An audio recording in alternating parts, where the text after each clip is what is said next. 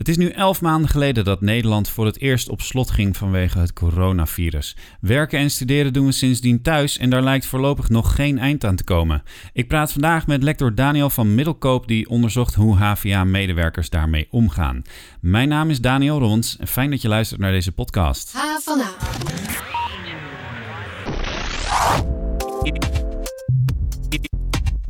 Ja, Daniel, welkom. Je bent uh, lector teamprofessionalisering hier op de HVA. jij werd ineens gevraagd om onderzoek te doen naar je eigen collega's. Hoe was dat? Ja, Daniel, uh, uh, fijn hier te zijn.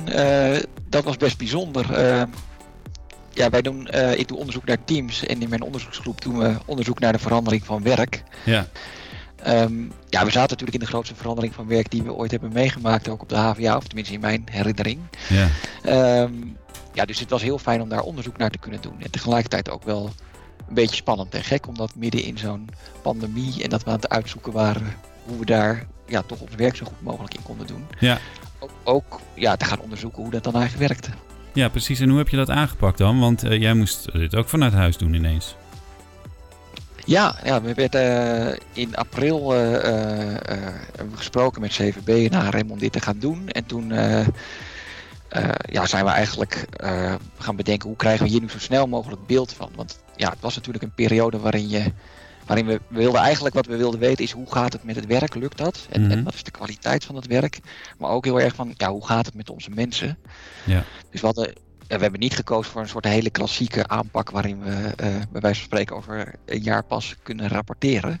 We zijn zo snel mogelijk het veld ingegaan, zoals dat heet als onderzoeker. Ja, Ehm, en dan nu niet dus, letterlijk. ja, dus- en dan dus niet letterlijk, dus dat was ook gek. Maar we hebben vanuit ons netwerk en met de hulp van heel veel collega's in de HVA eigenlijk contact gelegd met mensen in alle faculteiten. Om te zeggen, joh, mogen we met je praten? Digitaal Ja. in dit geval. Ja. En een uur het, ja, te spreken over uh, werk en welzijn gevoerd. En dat heeft dan geleid tot de crisismonitor. En over de resultaten en de implicaties daarvan wil ik straks met je doorpraten. Maar ik wil eerst even naar het nieuws van deze week. Want hoewel de avondklok die sinds dit weekend van kracht is niet heel veel verandert voor de HVA, beheerst alles wat er deze week is gebeurd toch wel het nieuws van studenten en medewerkers. Werd er in het begin van deze week vooral nog geprotesteerd. Nu lijkt het erop dat vooral jongeren de straat op gaan om de confrontatie met de politie op te zoeken. Ook hier in Amsterdam. HVA-docent en jongerenburgemeester Ashraf El Johari had woensdag een boodschap aan de jongeren. Denk er niet aan om mee te gaan doen met die rellen vanavond. Welke frustratie je ook bij je mag dragen en in welke uitzichtloze situatie je ook mag bevinden, deze situatie gaat niet veranderen op het moment dat je gaat rellen. Het enige wat je zult bereiken is dat je jouw stad in de fik steekt en daarbij anderen schaadt die helemaal niets aan jouw situatie kunnen veranderen. Denk ook aan jouw dierbaren die ontzettend bezorgd zullen zijn als je niet met de avondklok thuis bent. Of jouw ouders die misschien wel moeten opdraaien voor de schade die jij hebt veroorzaakt aan anderen. Het is niet zinnig om mee te doen aan die rellen. Je zult er helemaal niets mee bereiken. Alleen dat jouw positie wordt verslechterd. Ja, een heldere boodschap van Ashraf El Johari aan Amsterdamse jongeren. Laten we hopen dat die ook in de komende dagen nog uh, gehoord wordt. Uh, maar het is natuurlijk even belangrijk dat de stem van de jongeren zelf gehoord wordt, maar dan op een andere manier. Voor mijn collega Kiri Stuy was dit nieuwe hoofdstuk in de coronacrisis een reden om aan HVA-studenten te vragen wat zij van de huidige situatie vinden. Uh, Kiri, je hebt bijvoorbeeld aan volgers gevraagd wat zij vinden van de avondklok. wat zeggen ze daarover? Ja, klopt. Dat is wel interessant, want over heel veel corona-onderwerpen zijn ze eigenlijk aardig eensgezind, uh, maar niet over de avondklok. 52% vindt hij namelijk uh, noodzakelijk Ja. en 48% juist helemaal niet. Oké. Dus bijna 50-50. En wat zeggen mensen dan die het niet noodzakelijk vinden? Ja, ik heb één student daarover doorgevraagd. En nou ja, zij vindt het echt een te vergaande maatregel. Zij vond het sluiten van de horeca al veel te ver gaan. En naar haar mening waren die cijfers toch wel enigszins aan het zakken. En Ze vindt dit te excessief voor, uh, voor wat we willen bereiken. Ja. En heb je ze bijvoorbeeld ook gevraagd over wat ze van die rellen van de afgelopen dagen vinden? Ja, klopt. Daarin zijn ze dus weer heel erg eensgezind. Want 9, of 96% uh, van, de HVA, van de HVA is veroordeeld, die relschoppers. Oké. Okay. Nou, dat is gunstig, zou ik zeggen. Um, hoe kijken ze in het algemeen tegen de coronamaatregelen aan? Dan denk ik aan anderhalve meter en maximaal aantal personen en zo. Nou ja, die anderhalve meter maatregel, die kennen we natuurlijk al heel lang. Ja. Dat vindt de meerderheid ook echt een noodzakelijke maatregel. Dat is wel lekker ingeburgerd volgens mij. Mhm. Maar ze kijken wel gematigder naar het aantal personen waar je mee mag afspreken. Nu is dat natuurlijk één persoon. En eh, als je buiten met meer dan één persoon afspreekt, dan vindt 62% dat eigenlijk wel kunnen. Ja. En binnen met meer dan één pers- persoon vindt ook 53% nog wel oké. Oké. Ehm, we hebben eh, als redactie een, eh, nou, wat is het, elf maanden geleden, zei ik net, eh, een aantal dezelfde vragen gesteld aan studenten. Bijvoorbeeld ook over of zij angst hebben om zelf het coronavirus te krijgen. Zie je nog duidelijke verschillen tussen toen, helemaal aan het begin, en nu we er wat meer aan gewend zijn geraakt? Ja, eigenlijk wel. De eh, mensen zijn nog steeds wel bang om corona te krijgen of door te geven. Maar dat is wel met 10% afgenomen sinds maart. Oké. Nu is dat bijvoorbeeld 60%, toen was het 70%. Ja.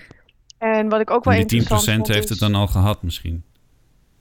Ja, wie weet. Daar, zo heb ik het niet op doorgevraagd, maar het zou zomaar kunnen. Maar ja, goed, als ik naar mezelf kijk, denk ik ook, ja, ik, ik wil het nog steeds niet krijgen, maar het is net iets minder eng dan, nou ja, in misschien begin van maart. Ja. Ja. we weten natuurlijk ook meer erover. Hè? Daniel, hoe is dat met jou? Ben jij angstig om het coronavirus te krijgen?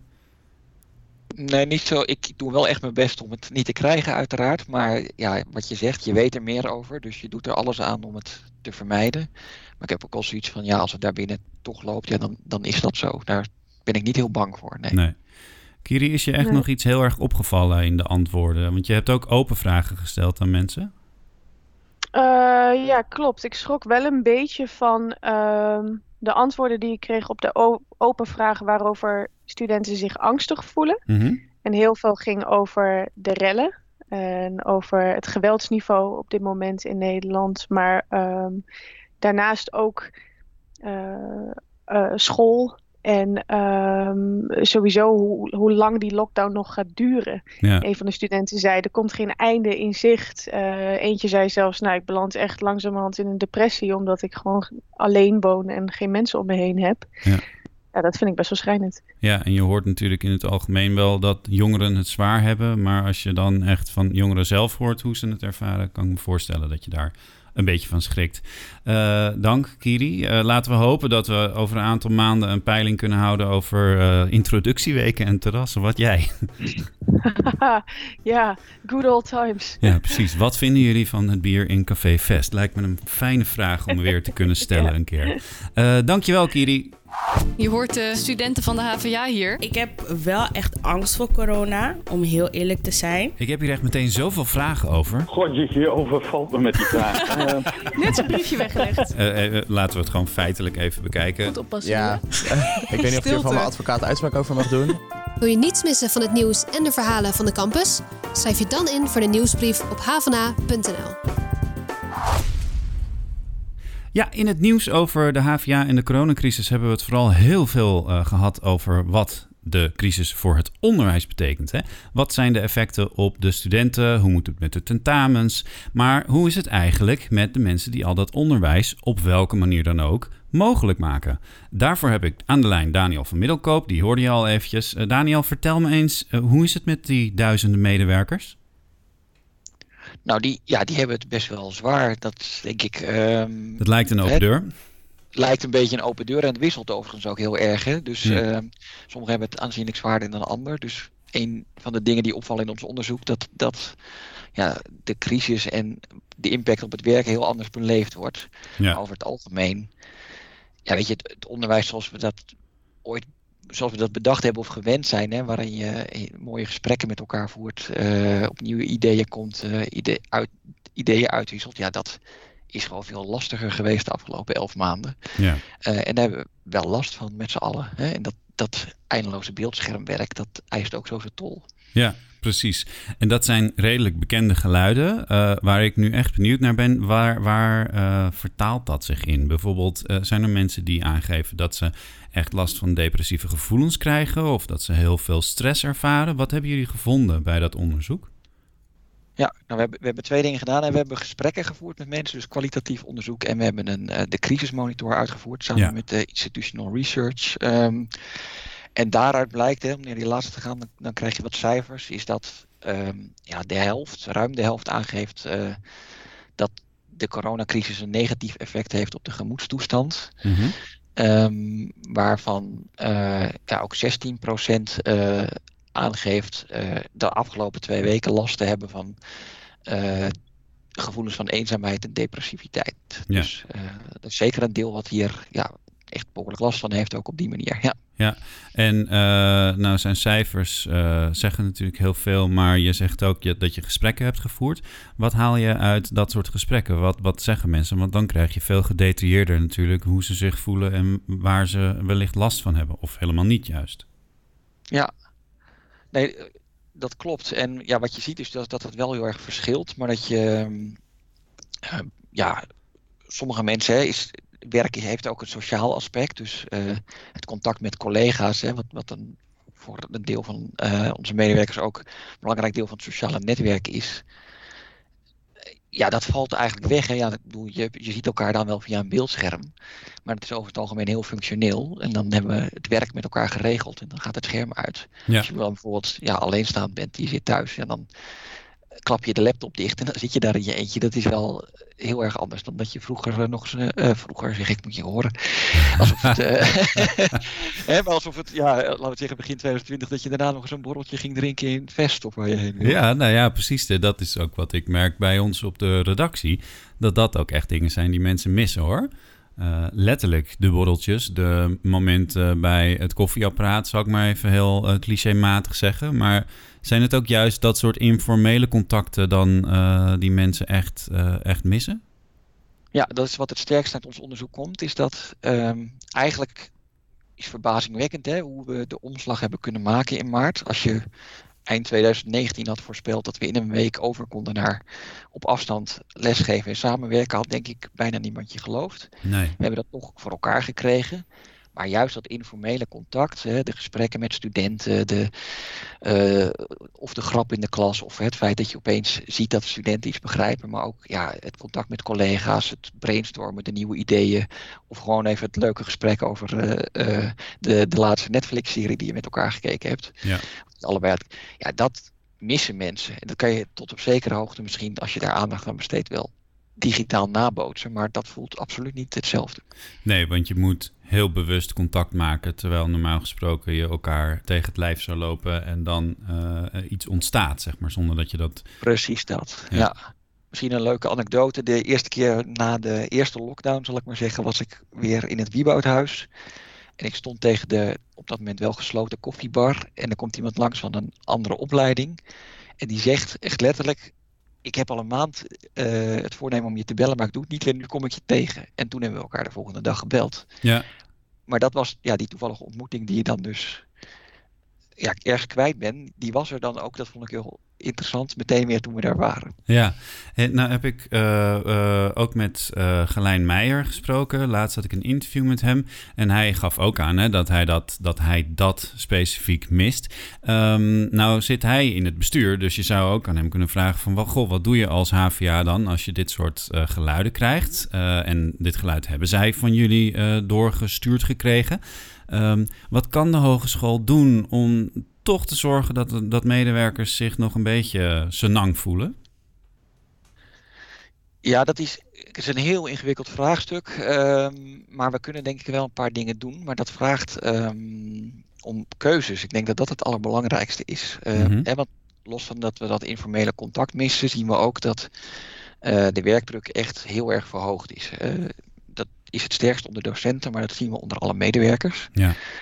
Hè, gewoon omdat we willen dat we toch zo goed mogelijk dat onderwijs vormgeven, ons werk door willen laten gaan. Hè, de roosters moeten kloppen. Uh, nou, wat we ook doen om met elkaar dat onderwijs en onderzoek mogelijk te maken.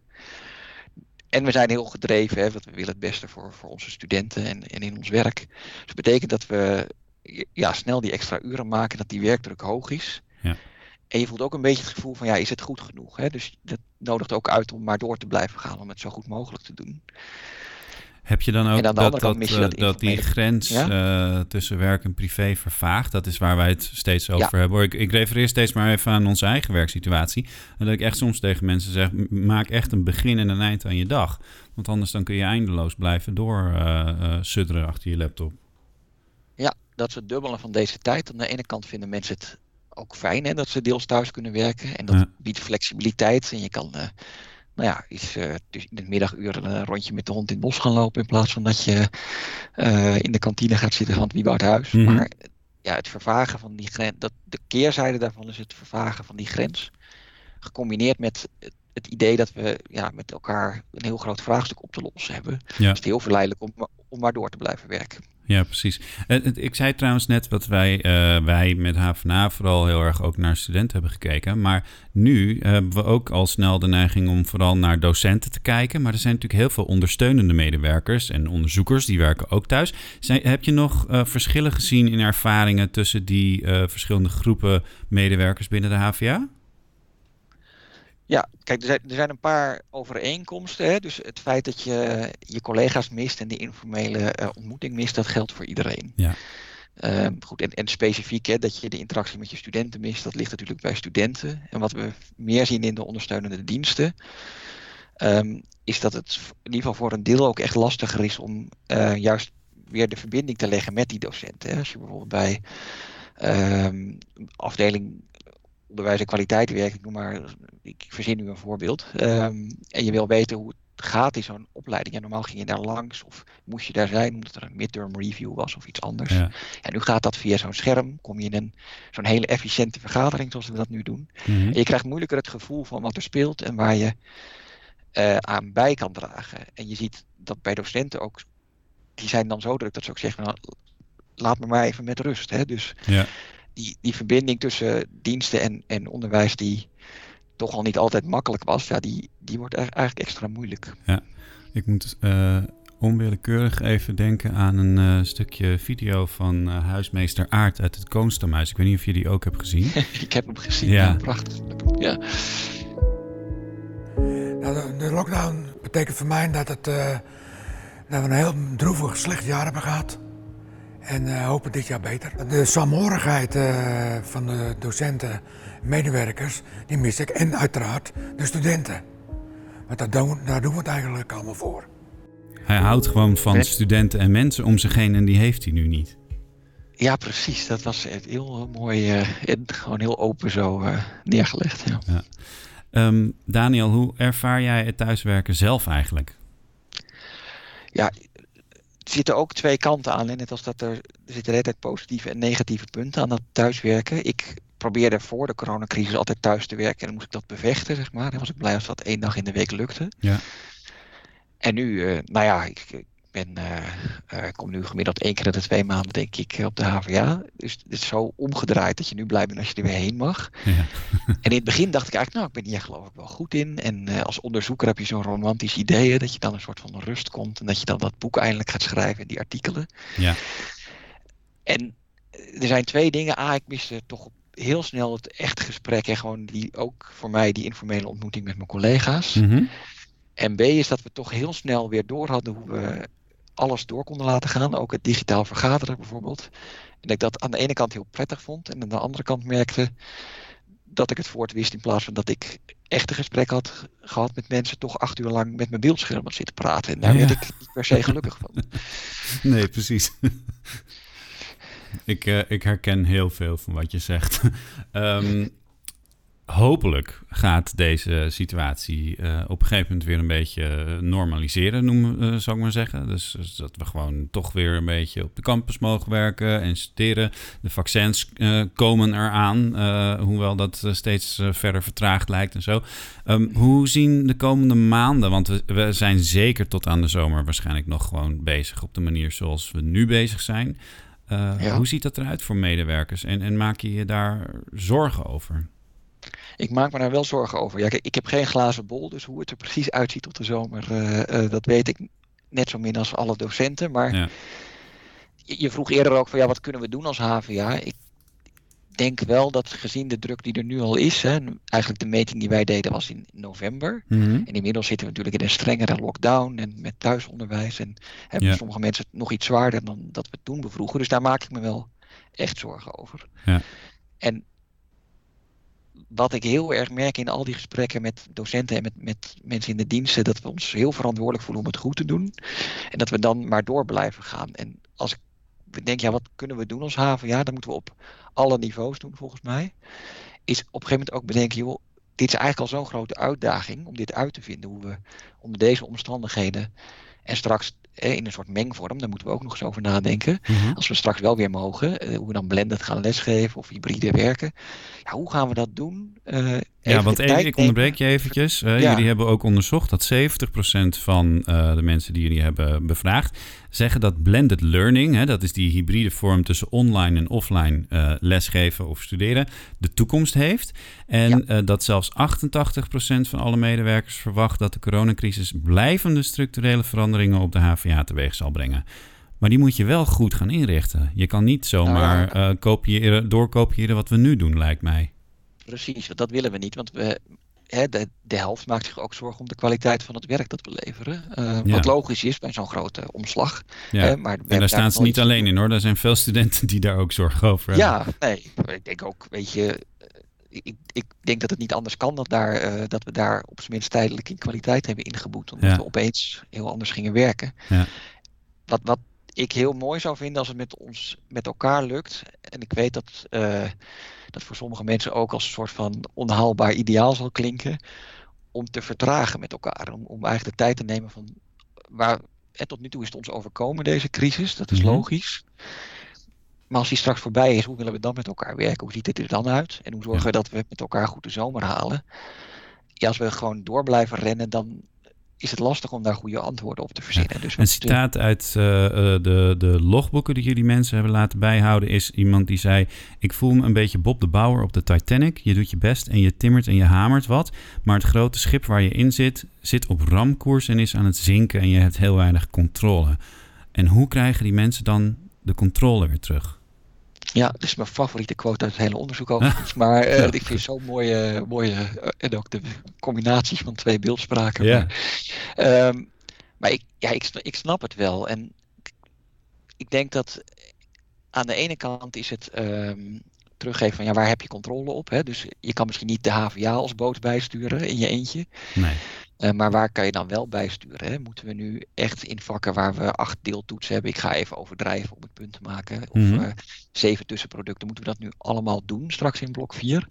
Of kunnen we daar ook andere oplossingen bedenken, zodat we wat ruimte creëren hè, om die ontmoeting met elkaar en die student weer eh, centraal te zetten? Ja. Dat zou ik op dat niveau willen doen. Ehm, en op centraal niveau, of op, als leidinggevende, denk ik dat het heel belangrijk is dat je dat stimuleert en ook laat zien dat het oké is als we keuzes maken. En dat het normaal is dat we nu niet alles kunnen wat we voor maart 2020 doen. Zodat we de tijd creëren, is de kip-ei discussie. Om erover na te denken, moeten we eerst iets niet gaan doen.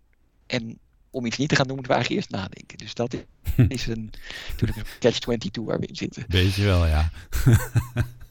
Ehm, voor jou als onderzoeker eh, kan ik me voorstellen. Hè, ik heb, ik heb eh, een aantal onderzoekers in verschillende takken van sport eh, gesproken. Die zeiden: Het is ook een geweldig groot experiment deze periode. Heb jij dat ook zo ervaren met dit onderzoek?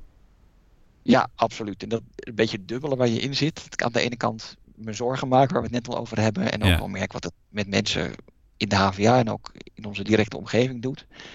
En aan de andere kant, ja, als je een onderzoeksgroep hebt die verandering van werk bestudeert, dan, dan is het natuurlijk nog nooit zo'n spannende tijd geweest als het afgelopen jaar. Nee, ja, precies. Ja. En waarin je ook dingen kunt onderzoeken die anders niet hadden gekund. Ehm, Ja. Wat ik nog eh, heel interessant vind, is eh, de eh, bestuurders van de HVA. Die hebben vanaf het begin steeds heel erg benadrukt wat er allemaal goed ging. En ik heb veel docenten gesproken in elf maanden tijd die zeiden van ja, maar laat ook nou eens zien wat er niet goed gaat. Want als je de hele tijd maar zo benadrukt wie het allemaal goed doet en hoe zij het goed doen, dan eh, vallen die eh, mensen die er echt problemen mee hebben met de huidige situatie een beetje buiten de boot. Snap jij dat geluid? Ja, dat snap ik. Dat hebben we ook wel teruggehoord in de, in de interviews bij een deel van de mensen. En overigens vind ik dat je ook absoluut moet laten zien wat er wel goed gaat, maar Ja. je moet beide kanten doen. En we zien, dat geven mensen ook aan in die interviews, dat ze zeggen van ja, ik durf eigenlijk niet meer toe te geven dat ik nog steeds moeite heb om een digitale les te verzorgen of Mhm. eh, digitale vergadering eh, te organiseren. Omdat ja, eigenlijk lijkt het een beetje alsof iedereen dat op orde heeft en Ja. weet hoe dat. Terwijl, ja, dat is natuurlijk helemaal niet zo. Eh, wij zijn ook als onderzoekers ook nog steeds ontzettend aan het zoeken wat nu de beste manier is om bijvoorbeeld een, een groepsgesprek gesprek of een groepsinterview te houden. Ja. Ja, dat is trial and error. Maar als je alleen laat zien van ja, het gaat goed. Ja, dat moet je ook laten zien. Maar ook eh, eigenlijk mensen laten weten van het is oké als je het nog niet weet. Denk jij dat jouw werk ooit weer eh, helemaal het oude normaal zal worden? Ik hoop het niet, wil ik dan zeggen. Ehm, want ik vind sommige punten ook echt heel fijn aan de manier waarop we nu werken. Ik Ja. Ben een van die, een beetje cliché, maar een van die mensen die niet per se meer vijf dagen in de week. eh, nou, ik loop woon niet in Amsterdam, naar Amsterdam eh, eh, zal reizen. Mhm. Tenminste, dat is mijn goede voornemen. Ja. En ik- ik zat, was met een andere, met een collega-onderzoeker te praten. We gingen in februari nog naar Maastricht voor een kennismaking van drie kwartier.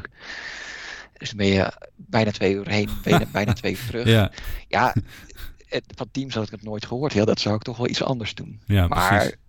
En inhoudelijk zijn er, zijn er Ja. eh, inhoudelijk dingen dat je denkt van dat daar waren echt heilige huisjes die gewoon helemaal aan diggelen zijn nu? Nou, wat ik interessant vind is dat het, ehm, dat het ook wel de discussie heeft geopend van wat voor. Wat vinden we nou een fijne manier van met elkaar werken? En, en dat ik merk in de HVA, maar ook daarbuiten, dat men bereid is om daarover na te denken. Hè? Want ik, ik doe al langer onderzoek ook naar het hoger onderwijs. Ehm, de problemen die nu heel erg aan bod komen, ja, die spelen eigenlijk al veel langer. De werkdruk was al lang heel erg hoog. Eh, dat is echt het, het komt nu heel erg duidelijk naar voren.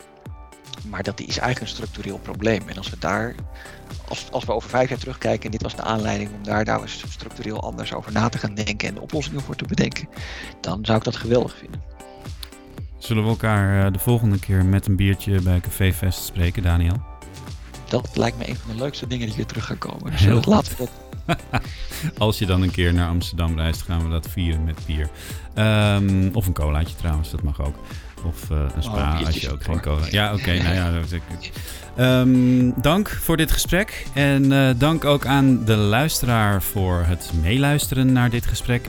Vind je dit een leuke podcast? Eh, laat dan een beoordeling achter op iTunes of Spotify. En heb je een opmerking of een vraag, dan kun je altijd bij ons terecht via havana.hva.nl.